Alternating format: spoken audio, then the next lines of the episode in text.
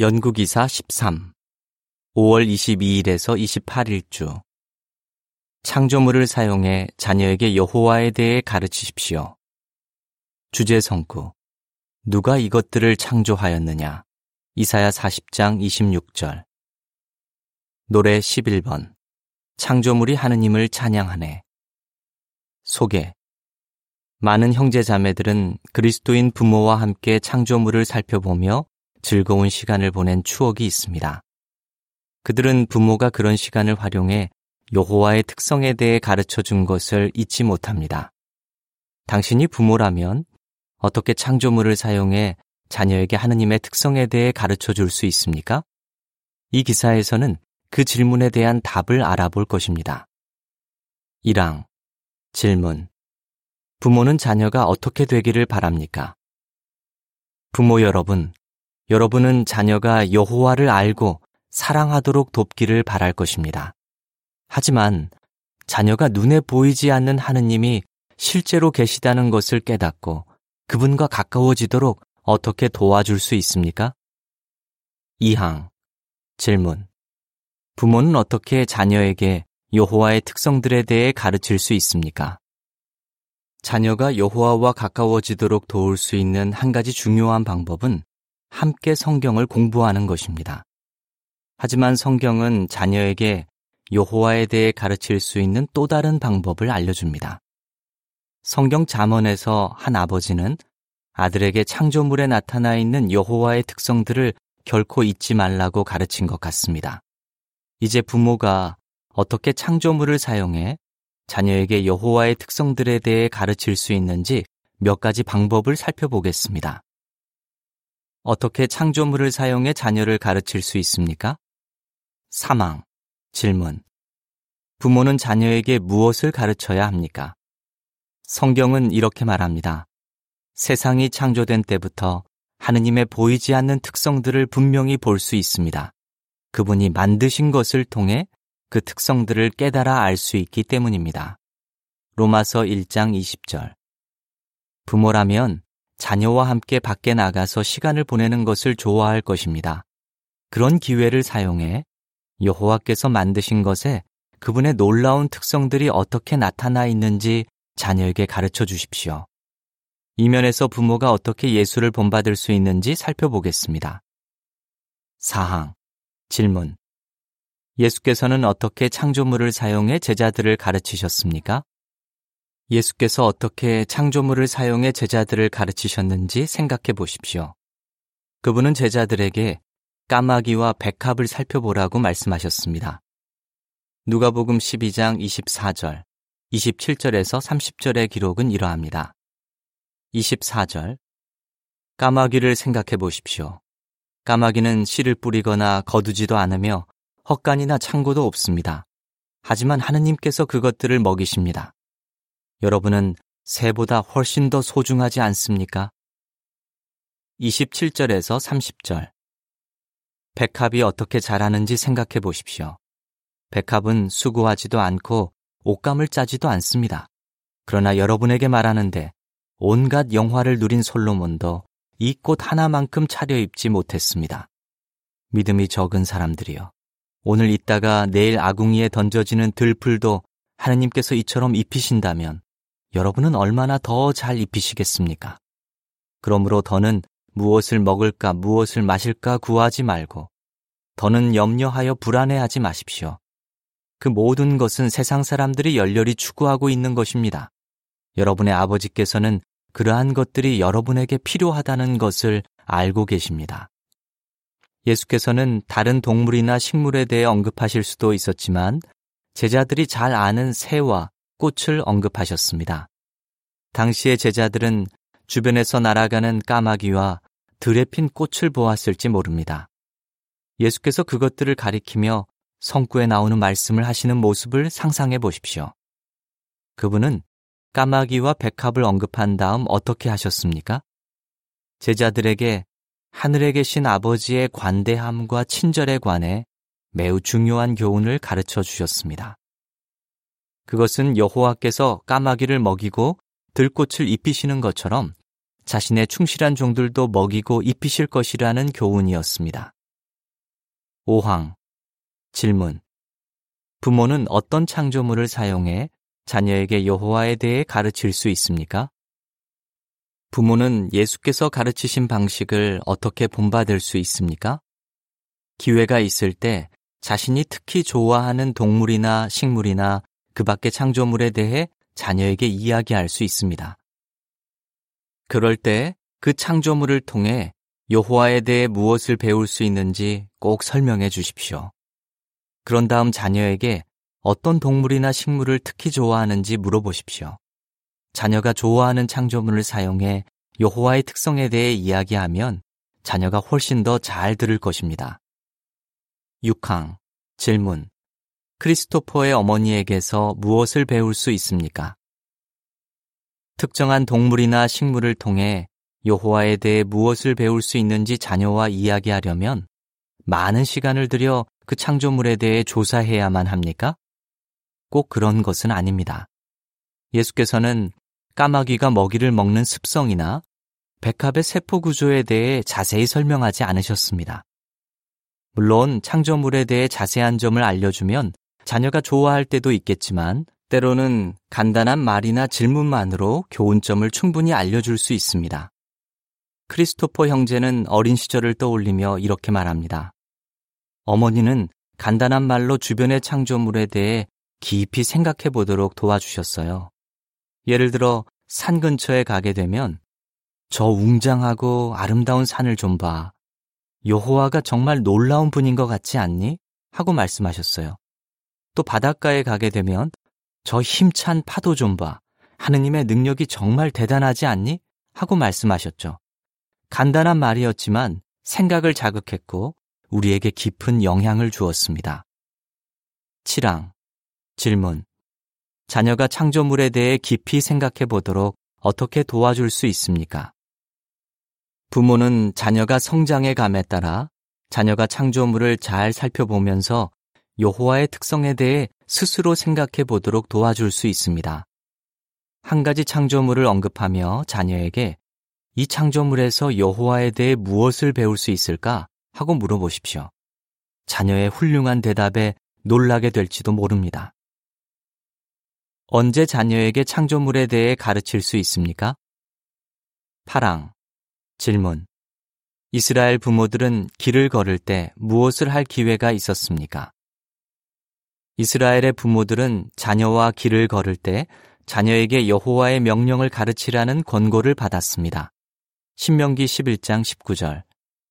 당시 이스라엘의 길들은 대부분 시골길이었기 때문에 길 주변에는 다양한 동물과 새와 꽃들이 있었습니다. 따라서 이스라엘 부모들은 자녀와 길을 걸으면서 자녀의 관심을 여호와의 창조물로 이끌 기회가 있었습니다. 오늘날 부모들도 그처럼 창조물을 사용해 자녀를 가르칠 기회가 있을 것입니다. 몇몇 부모들의 예를 살펴보겠습니다. 구항 질문 푸니타와 카티아의 예에서 무엇을 배울 수 있습니까?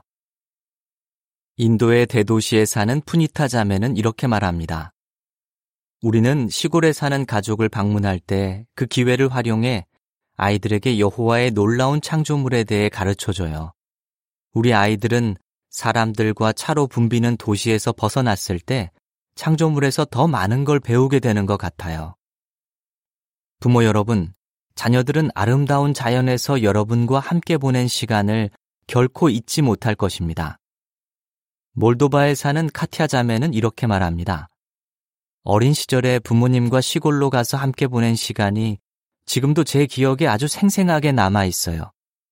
제가 어렸을 때부터 잠깐 멈춰 여호와의 창조물을 관찰하고 그분에 대해 배우도록 도와주신 부모님께 정말 감사해요.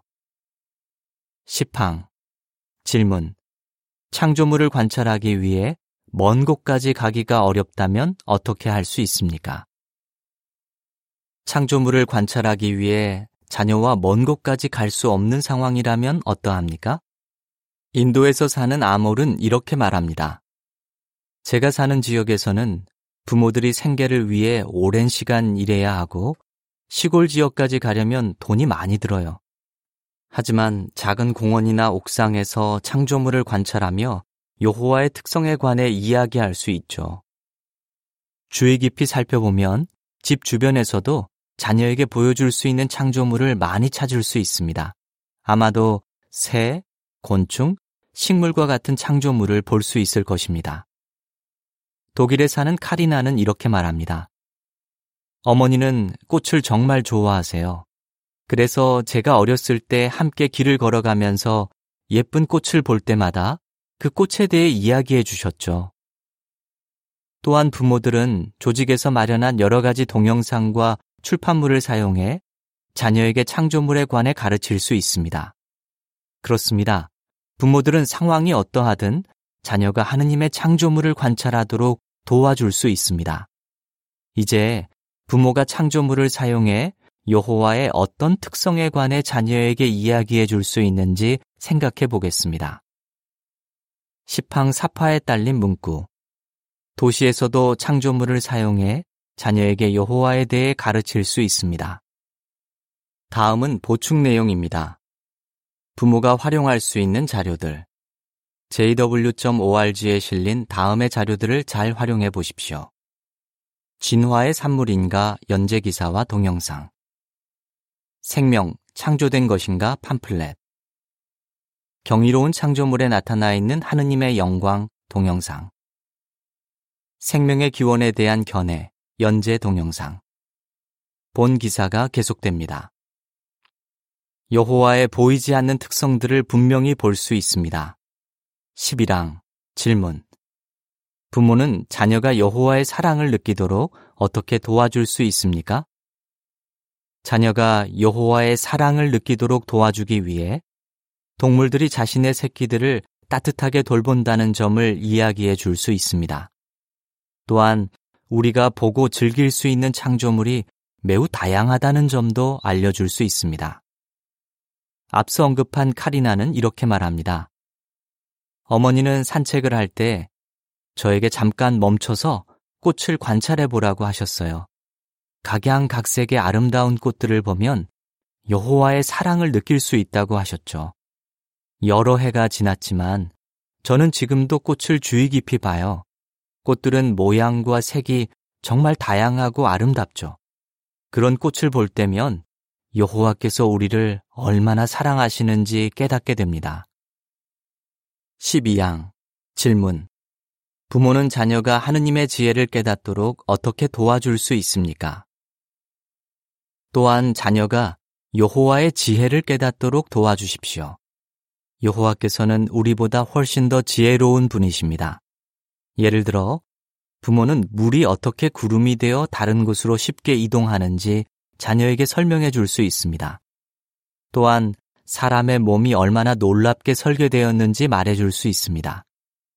시편 139편 14절의 기록은 이러합니다. 내가 외경심이 들도록 놀랍게 만들어졌으므로 당신을 찬양하니 당신이 하신 일이 놀라움을 내가 잘 알고 있습니다. 블라디미르가 바로 그렇게 했습니다. 그는 이렇게 말합니다. 한 번은 아들이 자전거를 타다가 넘어져서 다친 적이 있었어요. 그런데 며칠 후에 상처가 아물었죠. 아내와 나는 여호와께서 우리의 세포가 스스로 회복될 수 있게 만드셨다는 점을 아들에게 설명해 주었습니다. 그리고 사람이 만든 것 중에는 그렇게 할 수 있는 게 아무것도 없다고 말했어요. 예를 들어 사고가 난 차는 저절로 수리될 수 없죠. 아들은 그 경험을 통해 여호와께서 얼마나 지혜로운 분이신지 느끼게 되었습니다. 12항 사파에 딸린 문구. 우리의 몸이 놀랍게 설계되었다는 점을 언급하여 자녀에게 하느님의 지혜에 대해 가르칠 수 있습니다. 13항 질문. 부모는 자녀가 하느님의 능력에 대해 생각해 보도록 어떻게 도와줄 수 있습니까? 여호와께서는 우리에게 하늘을 바라보며 우주의 질서를 유지하는 그분의 놀라운 능력에 대해 생각해 보라고 권하십니다. 이사야 40장 26절의 기록은 이러합니다. 눈을 들어 하늘을 보아라. 누가 이것들을 창조하였느냐? 그 군대를 수대로 이끌어내시고 그들 모두의 이름을 부르시는 분이다. 그분은 끝없는 활력과 외경스러운 능력을 가진 분이시니 그 중 하나도 빠뜨리시는 일이 없다. 부모들도 자녀가 하늘을 보며 여호와에 대해 생각해 보도록 격려할 수 있습니다. 대만에 사는 팅팅 자매는 어린 시절을 떠올리며 이렇게 말합니다. 한 번은 어머니와 캠핑을 갔어요. 우린 도시의 불빛이 전혀 없는 곳에서 밤하늘을 보았죠.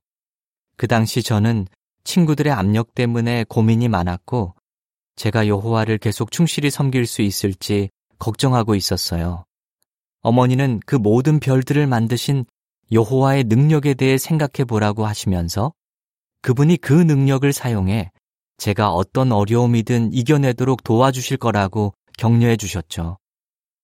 캠핑을 하면서 창조물을 관찰한 덕분에 여호와를 더 잘 알고 싶은 마음이 생겼고 그분을 섬기려는 결심이 강해졌습니다. 14항 질문 부모는 어떻게 창조물을 사용해 여호와께서 행복하신 하느님이심을 자녀에게 알려줄 수 있습니까? 여호와의 창조물은 그분이 행복하고 유머 감각이 있는 분임을 보여줍니다. 과학자들은 새와 물고기를 비롯해 대부분의 동물들이 놀이를 즐긴다고 말합니다. 당신의 자녀는 동물이 노는 모습을 보고 즐거워한 적이 있습니까? 아마 고양이가 실뭉치를 가지고 놀거나 강아지들이 서로 장난치며 뒹구는 모습을 보며 즐거워했을 것입니다. 다음번에 자녀가 동물의 재미있는 행동을 보고 웃을 때 우리가 행복하신 하느님을 섬기고 있다고 자녀에게 이야기해 주는 것이 어떻겠습니까? 가족이 함께 여호와의 창조물을 즐기십시오. 15항 질문 부모가 자녀의 생각을 알아내는데 무엇이 도움이 됩니까?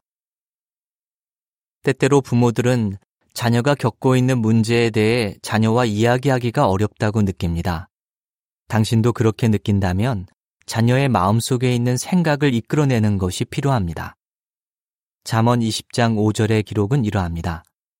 사람의 마음속에 있는 생각은 깊은 물과 같지만 분별력 있는 사람은 그것을 길어낸다. 일부 부모는 자녀와 함께 자연을 즐길 때 그렇게 하기가 더 쉽다는 것을 알게 되었습니다. 이유가 무엇입니까?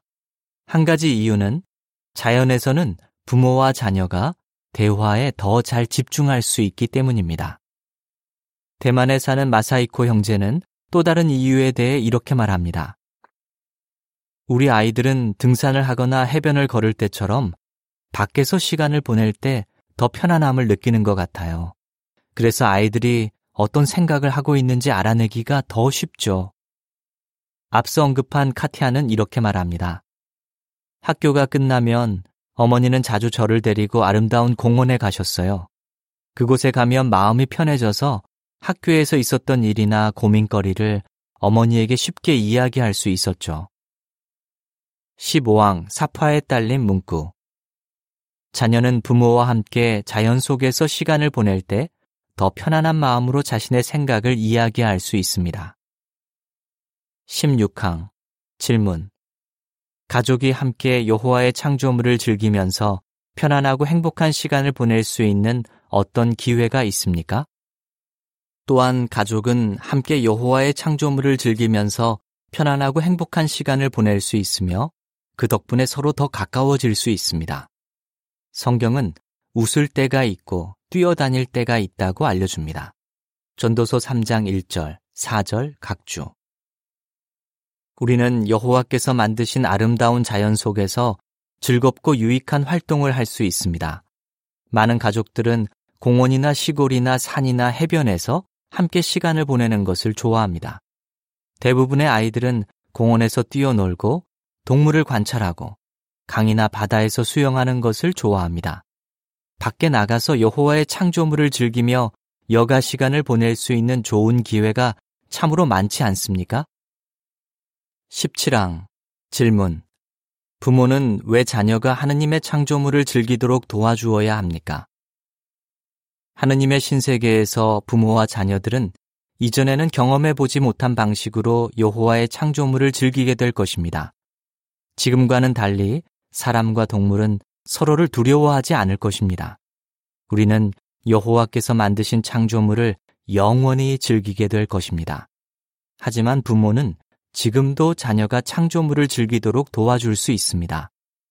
창조물을 사용해 자녀에게 여호와에 대해 가르쳐 준다면 자녀는 다윗 왕의 이러한 말에 공감하게 될 것입니다. 오 여호와여 당신이 하신 일이 어찌 그리 많습니까? 시편 104편 24절 어떻게 대답하시겠습니까? 예수께서 창조물을 사용해 가르치신 방식에서 무엇을 배울 수 있습니까? 부모는 언제 어디에서 여호와의 특성에 관해 자녀에게 가르칠 수 있습니까? 가족이 함께 창조물을 즐기면 어떤 유익이 있습니까? 노래 134번 자녀 하느님이 맡기신 재산 기사를 마칩니다.